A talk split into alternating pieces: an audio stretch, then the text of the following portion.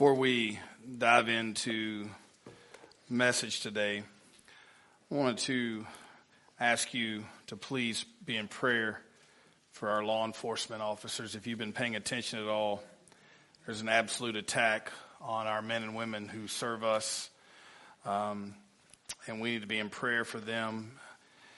And uh, it's just unfortunate as we watch our nation, somewhat a lot of our own cities here turn their backs on those who uh, protect them. And uh, it's just a shame. And it's hit close to home uh, as well. Um, just need to pray for protection over them. Pray for our troops as some of them are being deployed out. Um, and if you're paying attention to biblical things, um, if you haven't noticed, China and Russia are becoming a little bit closer, um, thanks to the United States doing what it's doing. But uh, if you hadn't figured it out, we need to be in prayer.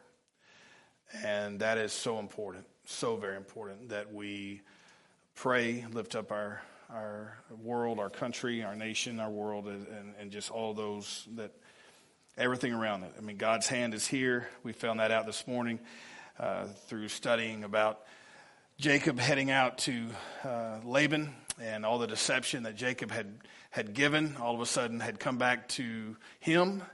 Um, but even though it was deception after deception, God's hand is still, in spite of, uh, as we said in Sunday school, in spite of all the fingerprints that man puts all over everything, God's plan and will is still done. And so, uh, very, very good. Um, lesson this morning in Sunday school. If you are looking for a place to come to be a part, um, we have all types of classes, and uh, we would love to, for you to come and be a part. Uh, we have um, an older uh, couples class or older folks class, and that is um, taught by Toddle. When I say older, what I mean by that is um, older, and uh, and then uh, we have uh, a ladies class that's for um, the older ladies. Uh, what I mean by that is, uh, ladies, uh, there, there's women in there and, and mature. mature. ladies that Miss Tupi teaches. And then um, we have our class, which is called the Mixed Up Adults, and because that's what we are. And then we have the Family Enrichment, and that is Doug. And uh, then we have uh, a, a, younger group, but we don't care where you go as long as you're going. And uh, college and career kind of idea, and, and that is taught by uh, Robert Smith. And so does that, and then we have all types of children's. Um, so we just want to invite you to be a part of that. If you're looking for a place to go, we would love to have you. Um, there's plenty of room. Uh, some some groups they serve breakfast, so if that's a prerequisite for you, feel free to bring breakfast when you come. All right. So uh, just thought I'd take care of that. Uh, a lot of stuff, a lot of stuff happening. Uh, certainly want to continue to pray um, and just remember all that God is doing here uh, for us, all that God is doing, challenging us in life. Um, so many different things happening, and just appreciate the prayers uh, from each one of you uh, for my family. Um, God is God is so faithful uh, to us, and we are so thankful. Um, Kevin is uh, out of the hospital, by the way, Kevin Blackford. He is doing better, and we're so thankful for that, but uh, certainly to continue to lift him up and others as well. So, all right, before we keep going, anybody else, that, something I may have forgotten? Is that it? So, real quick, just FYI, um, so Taylor and Christian are expecting, and so we're excited for them and uh, look forward to, to what God's going to do there. And uh, very, very excited, which means, by the way, that uh, Guy and Tammy are getting really old. Um, good grief. Yeah. Guy, you're knocking on 60 there, buddy. Is I mean, still looking good, he said. Still looking good. That's it. All right. That is awesome. You don't have to have cheese. he doesn't have to have cheese in his pocket. I like that. Man alive. Wow. I'm going to get you, Tyler. All right. Well, listen, I want us to talk about something, and, and, and let me just share this with you. This is, this is going to take place as Christ is preparing his disciples for his departure.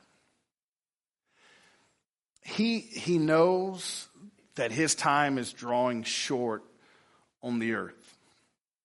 As a matter of fact, um, he, he knows that, that, that it's going to affect his, his disciples in such a way that, that he's going to give them advice that the church, that's what we were preaching on the church, and we're going to use Christ's advice to the disciples as what needs to take place within the church, and that's to love one another. He, he's going to tell his disciples that, that the most important thing for them moving forward is that the world, no matter how much it hates them, that they love one another. And that the world sees that they have love for one another. So if you have your Bible, turn with me to John chapter 13. John 13, and let's stand together as we read from uh, God's Word. Verse 31.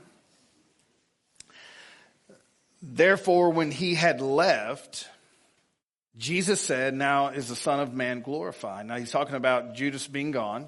He's out of the picture. Judas is gone. He's gone to betray Christ. So he says, Therefore, when he had left, Jesus said, Now is the Son of Man glorified, and God is glorified in him. If God is glorified in him, he will also glorify him in himself and will glorify him immediately. Little children, I am still with you a little longer. You will look for me, and just as I said to the Jews, now I say to you, where I am going, you cannot come.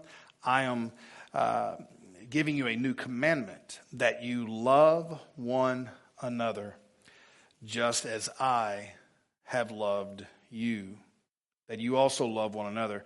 By this, all the people will know that you are my disciples if you have love for one another.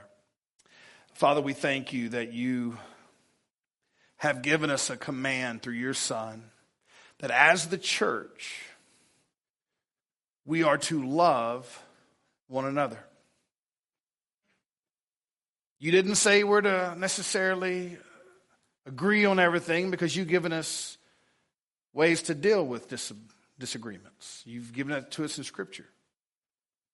But what you're saying that is that in spite of disagreements, in spite of things that we may not see eye to eye on, we are to love one another. And the reason that we're to love one another, Father, and we get it, we understand it this morning, is because if we can love each other in spite of our differences, the world will see that hatred is no longer a part of the church. Father, show us, lead us, guide us. We pray this in Jesus' precious and holy name. Amen. So Jesus is it's set up and, and, and we're at a point where he has washed the disciples' feet. It's at that Last Supper and, and he's preparing them for his travel, for his leaving. And, and he says these things. He starts with this and, and he says, listen, a new commandment that I give you, and that is to love one another. He is saying this because they're about to be put to the test. They are about to be hated. They're about to be dragged off in different directions to be persecuted and even killed for the sake of Christ. And, and what he is saying to them is, listen, no matter where you head, no matter what differences may come up, no matter what takes place, your job as the light of the world, as the salt of the earth, your job is to love one another. It is a sad thing when, as a pastor, you often hear this Oh, I cannot stand so and so. I hate them. Wow, that's your brother or sister in Christ. What an example. What a beautiful picture of the grace of God, right? When we say those type of things. I have uh, been parts of church splits. By the way, that's two words that should never go together, correct? Those are things that just make no sense. Church splits. It's we hate each other so much. We just we, we, we just can't stand one another to the point that we're just gonna go out and, and we're gonna we're gonna get another church started just to show y'all that y'all are wrong. That's not exactly loving one another. But we have watched church splits. I have been a part of church splits. I literally have been the cause of a church split as a pastor. And there are people to this day that I know for a fact still don't speak to each other that used to sit side by side in a small town in Texas because of what happened at that church split.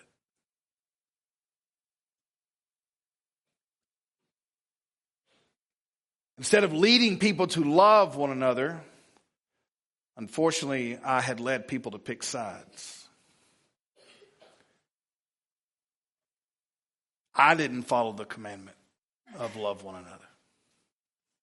I did not follow the commandment of pull yourselves together and above all things love God and love each other. Instead, I let my grievances be known against men that I didn't agree with and I said it out loud instead of praying about it. And those that were on my side are the ones that left when I left. God called me to love one another, and I chose instead to split a church. In doing so, it caused great pain for my own family and the real truth is, the pain came because of the guilt that I held for not listening to what Scripture said and loving my brother.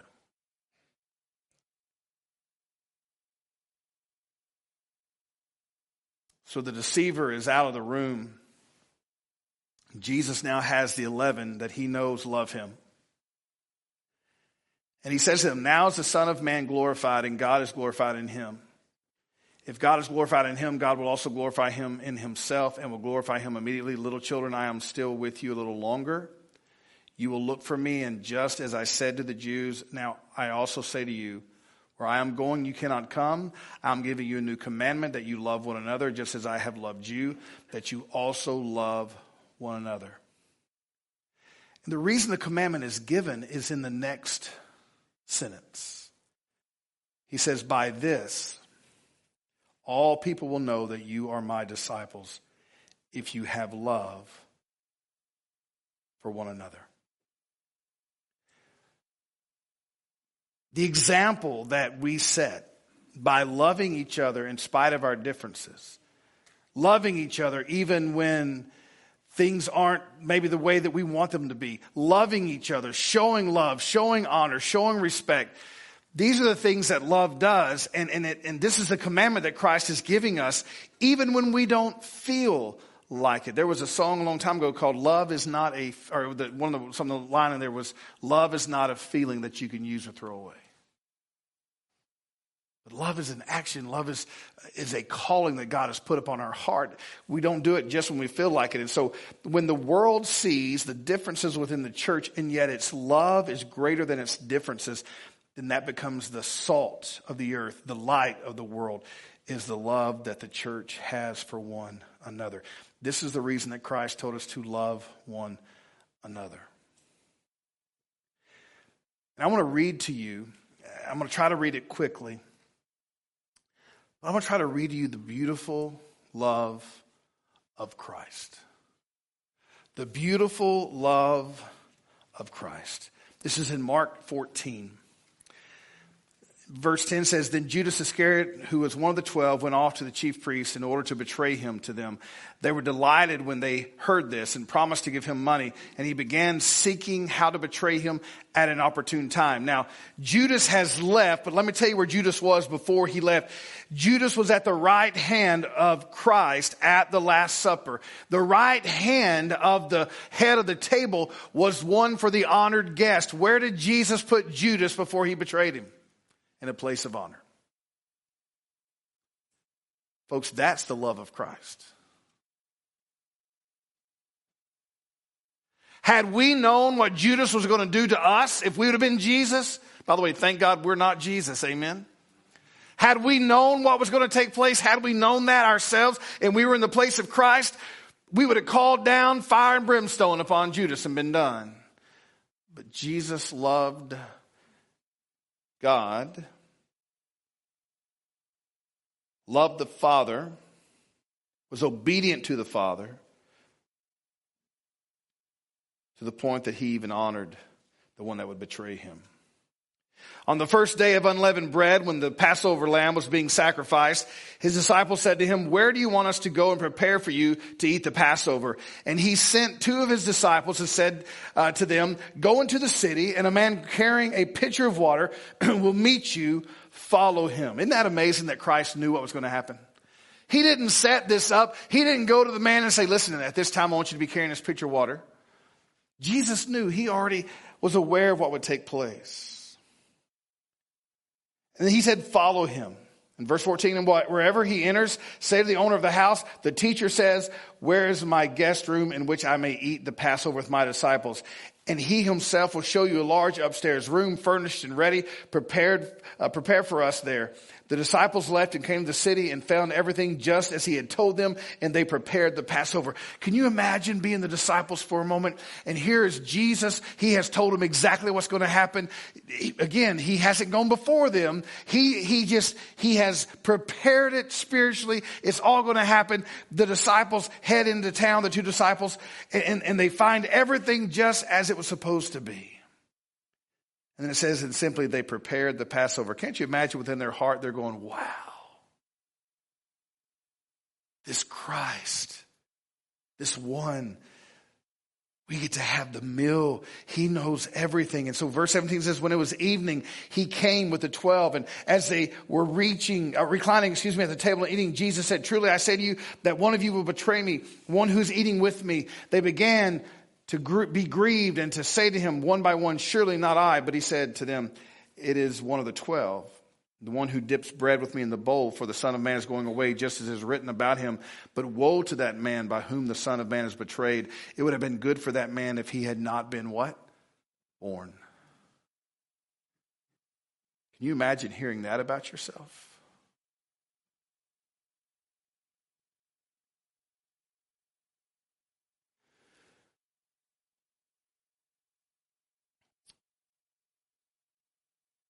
While they were eating, he took some bread and after a blessing, he broke it and gave it to them and said, Take, eat, this is my body. When he had taken the cup and given thanks, he gave it to them, and they all drank from it. And he said to them, This is my blood of the covenant, which is being poured out for many. Truly I say to you, I will not drink of the fruit of the vine again until the day when I drink it new in the kingdom of God. He knew he was about to be betrayed, arrested, fake trial, beaten, and crucified. But he knew two other things.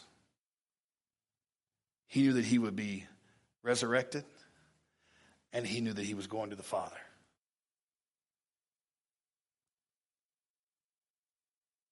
I don't know that it would have helped me necessarily, but you know, that has to help him to know whatever I'm going through is for payment, for propitiation of the sins of the people. I'm willing to do it because I know that in the end I will rise again, and I will ascend to the Father.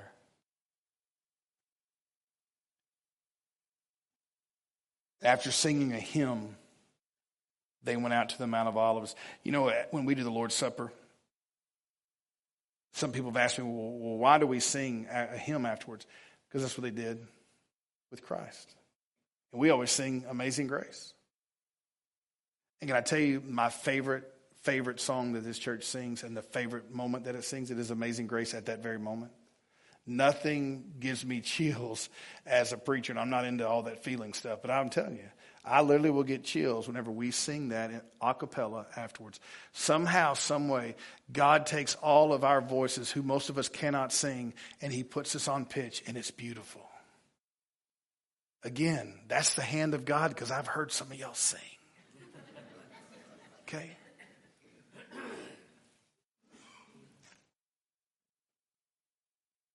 And Jesus said to them, You will fall, all fall away because it is written, I will strike the shepherd and the sheep will be scattered. But after I'm raised, I will go ahead of you to Galilee. Can I give y'all something here that we can learn? When Jesus says something, don't argue. Right? Like, just take his word and know that it's good and don't argue. But how many of you in this room are like Peter? Just go ahead and raise your hand if you're like Peter and you want God to know that you've got other ideas. Anybody else? Am I the only Peter in this room? Thank you for those of you that are being honest. Rest of y'all, bunch of liars. I'm going to talk about that next Sunday. Here's Peter. He's heard that he's going to betray Christ. Man, he, something's upset him. He's, but Peter said to him, even if all the people, if everybody else, if these other 11, or these other 10, these sorry 10 that are in this room fall away, I'll have you know, I'll die with you. Hmm. Jesus said to him, Truly I say to you that this very night before a rooster crows twice, you yourself will deny me three times. But Peter doubles down.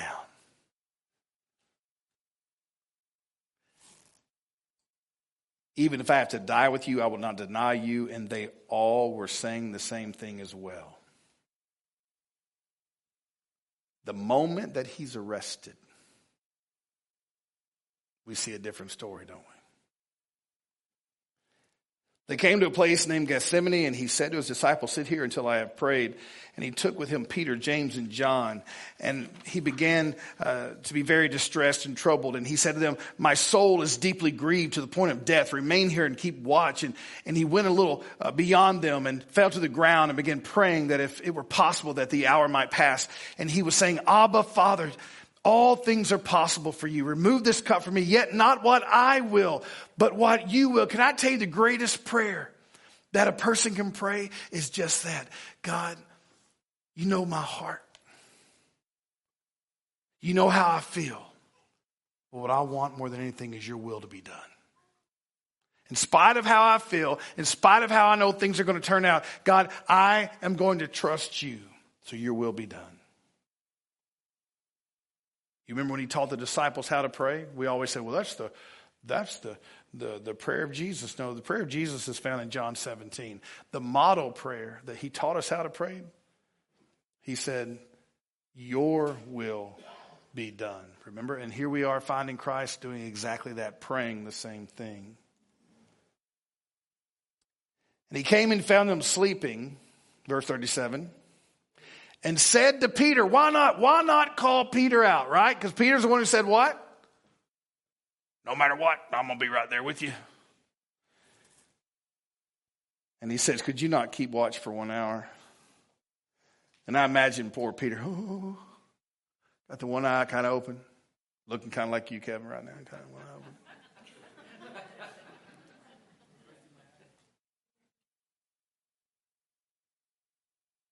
And Peter falls back asleep. Three times this happened. And we find in verse 42 get up, let's go. Behold, the one who is betraying me is near. And immediately while he was still speaking, Judas, one of the twelve, came up accompanied by a crowd with swords and clubs who were from the chief priests, the scribes, and the elders. Now, now he who was betraying him had given him, a, had given them a signal saying, whomever I kiss, he is the one, arrest him and lead him away under guard. You see, in Judas's mind, he thought that Jesus still didn't know what was going on. So he thought, I can go up and I can give a kiss on the on Jesus' cheek here, and they'll, they'll know immediately what is taking place. But Jesus won't have a clue. There's a problem that Jesus knew everything going on, right? So he comes up, he gives the kiss, he gives the signal. Immediately he went to him and said, Rabbi, and kissed him, and they laid hands on him and arrested him.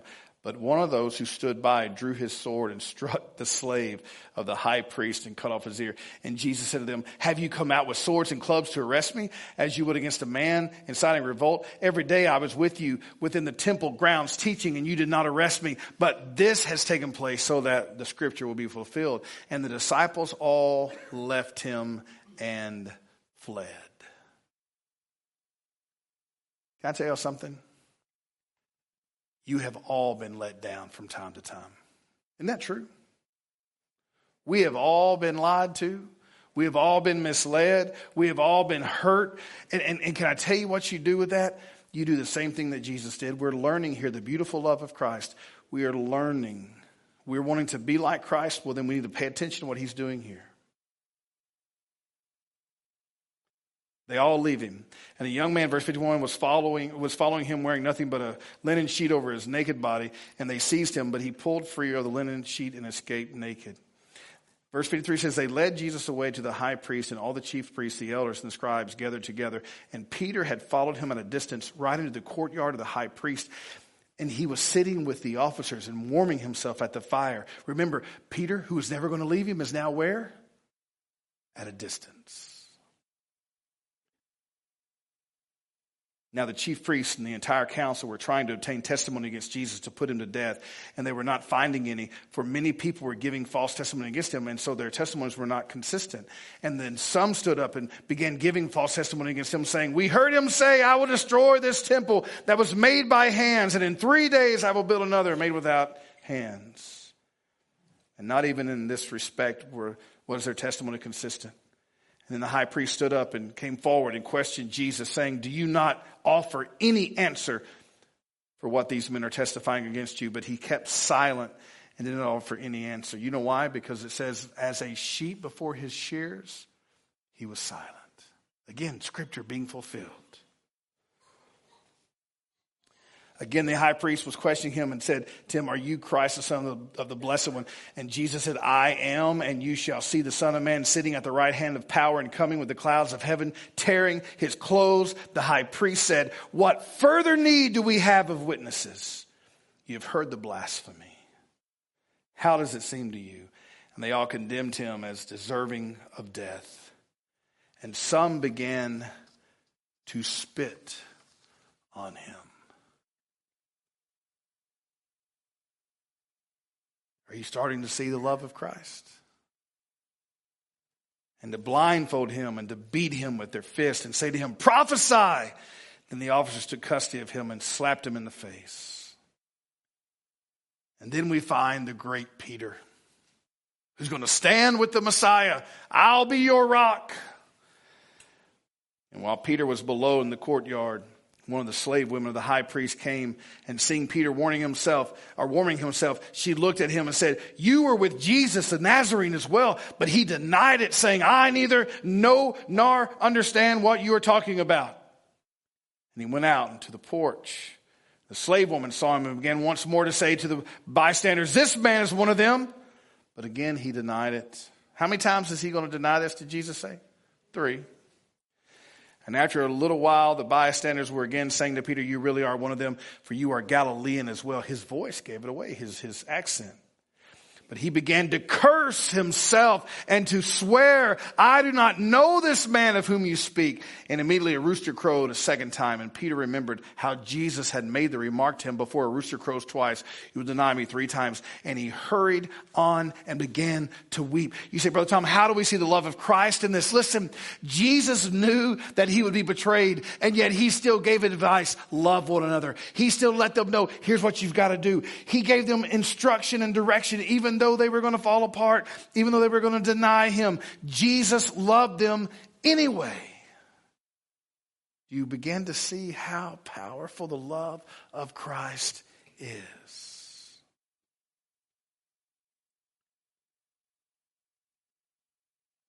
Let me tell you what else love does. Love restores. John 21, verse 15 then, when they had finished breakfast, Jesus said to Simon Peter, Simon, son of Jonah, do you love me more than these? He said to him, Yes, Lord, you know that I love you. Ah, can I just stop us for a minute? Can you imagine this conversation? Remember Peter, who was never going to leave him, right? I'm going to stand by you. I don't care if all the rest of these desert you, I'm never leaving. And then Peter denied him how many times? Three. And then Jesus asked him, Do you love me? And Peter's like, Well, how dare you ask such a question? Well, you, I'm the one who professed my love for you while all the others were going to desert you. But what did Peter do? He deserted him, he denied him. And he's looking at Jesus like, How can you ask that? I think a lot of times we're like Peter. We don't want to look at the obvious. We don't, we don't want to look at what's real in our life. We want to just pretend that everything is perfect. And so when things aren't right, when people bring things against us, all of a sudden it's like, how dare you think such a thing? he said, Yes, Lord, you know that I love you. He said to him, Tend my lambs. He said to him again a second time, Simon, son of Jonah, do you love me? And he said to him, Yes, Lord, you know that I love you. He said to him, Shepherd my sheep. He's putting Peter in that position to build the church, to love the church, to shepherd the sheep. He said to him a third time, Simon, son of John, do you love me? Now Peter was hurt because he said to him a third time. I'm going to tell you what, Jesus was both God and what? Man. Do you think the man part of Jesus got a little bit of hurt? Physically, emotionally, there was all those things, and he knew Peter was going to deny him. So it says here that Peter was hurt because he said to him a third time, Do you, do you love me? And he said to him, Lord, you know all things. You know that I love you. And Jesus said to him, Tend my sheep. Truly, truly, I tell you that when you were younger, you used to put on your belt and walk wherever you wanted. But when you grow old, you will stretch out your hands, and someone else will put your belt on you and bring you where you do not want to go. Now, he said this, indicating by what kind of death he would glorify God. When he had said this, he said to him, Follow me. Peter was right, by the way. His timing was off, but he was right he would follow Christ to death. And when it was time for his death and they were going to crucify him, what did they do? Peter said, Negative. You will crucify me upside. He wasn't worthy to be crucified like Christ.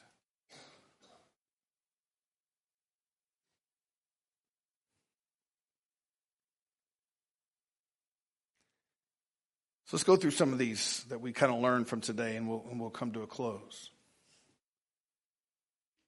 Love your brother. If my brother attacks me, love your brother. If my brother attacks me, love your brother.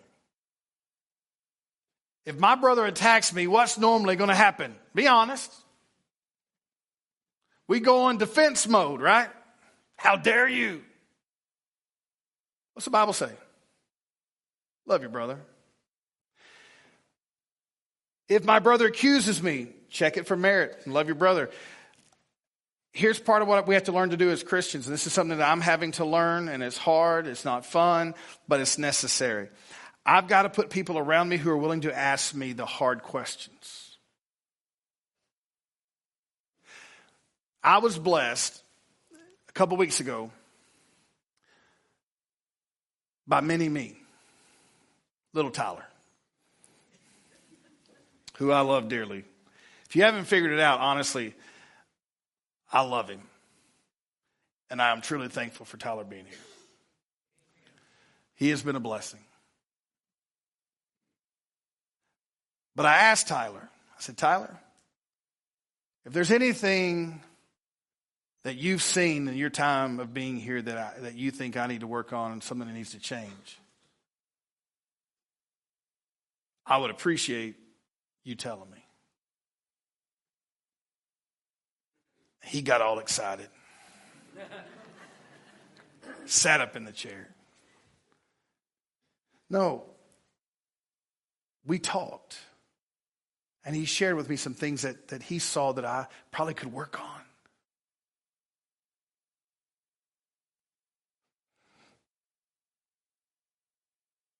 And there are things that I accepted, I received. I didn't necessarily like them. How many of you are married? Right? Your spouse ever try to help you out? And you take it as an attack? I won't lie to anybody. When my wife comes to me, she, she doesn't come with malice. She comes to truly try to protect her husband. And a lot of times I'm like, I already know. Ask her, she'll tell you. Just like that, too. The dramatic, you know. I already know. But the truth is, I don't want to hear it because it's something that I probably already know better, but I have to hear it anyway, so she tells me, and I have to choose to love. No, I love my wife anyway. Loving one another is being willing to be open to one another. Loving one another means that I will receive what you have to say. I will check it. And, and, and if we find that there's truth, then I've got to deal with it. And it's something I've got to fix. That's why I love the fact that, that God has brought Denton back into my life, honestly, because he is someone who I can go to and ask questions to and know that I'm going to get an honest answer. Um, he's also mean to me and picks on me, but I still love him, right? But the truth is, I know I can go to him and get honest answers. I can get honest feedback. And as a minister, as a Christian, we have to put people in our life that we say to them, listen, you bring this to me. You, you, you make me take an honest look at my life.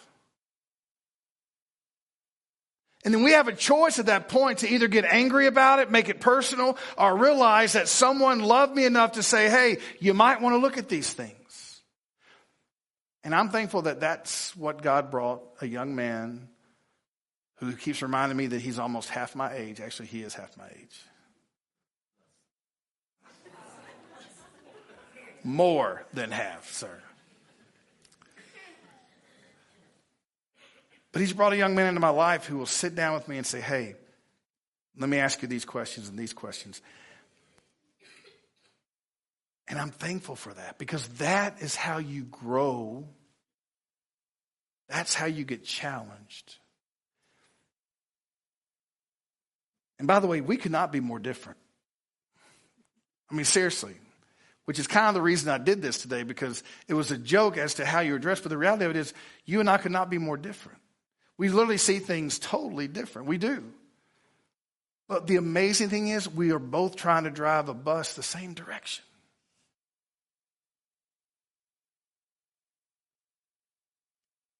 So I've got to be willing to listen, even if it you ready? Hurts, right? I listen and I love him. Now, when I, y'all all walk out today and you go by me, that is not the green light to tell me everything I'm doing wrong, okay? I'm going to love you in spite of it, but I'm just telling you. Let me tell you what else. Love your brother if he falls in sin. Love him and restore him back to the faith. You may tell you why a lot of our churches are broken? Because there's no restoration. You may tell you why a lot of our churches are broken? They're broken because we can't get over things that have been done to us, hurts that have been done to us.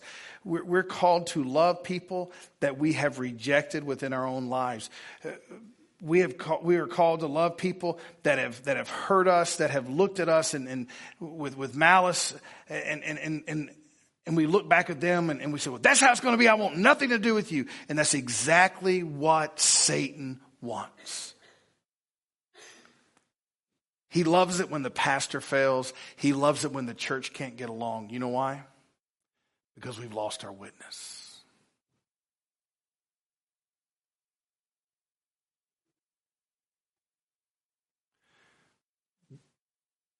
The body of God. Pine Island, every other church out there, this is one that we have to learn to work on. When people fall, it doesn't say kick your brother. It doesn't say go out and tell everybody what your brother did. The Bible teaches us to restore our brother.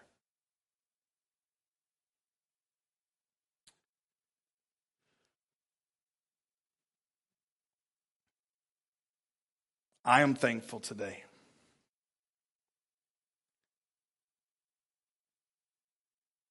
I, I, am, I am blessed beyond measure to have people in my life who are willing to look at me and say,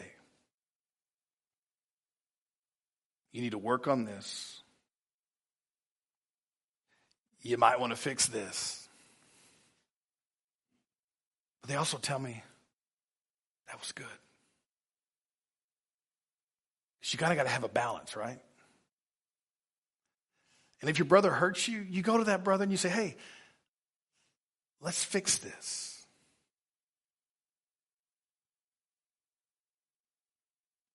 But, folks, if we're going to be the light of the world and the salt of the earth, no matter how different we are, we must love one another. Love is not a feeling.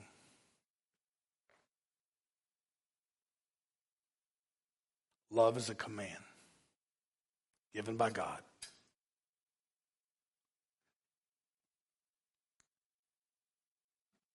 May this church be the example to Waller County, Harris County, Austin County, Washington County of what love should look like. Fort Bend County, too, we touched that as well. I would love to be the talk of all these counties for the same reason love one another. Let's stand together. Father, we have come to a place where it's decision time, and we understand that within our hearts, we are sometimes very broken because we listen to our hearts. And Lord, if there is brokenness within this room, my prayer is that we will restore that today. If there is unforgiveness, that forgiveness will be given. If there is need for confession, because we've wronged our brother and we know it, may we own it. And Lord, as a pastor of a church, May I always be willing to listen and to examine what's been said so that I can make better the things I need to make better in my life. And realize that there are times that, that I have to be willing to say, man, I, I, I wasn't, I wasn't right in that. I didn't handle that right. Because, God, what I want to be able to teach our church as they're looking at me for the example, I want to teach them to love one another no matter what. Father, just allow this moment the, at this altar, this time of prayer, to just be that moment to say, I want to get things right with my brother. We pray this.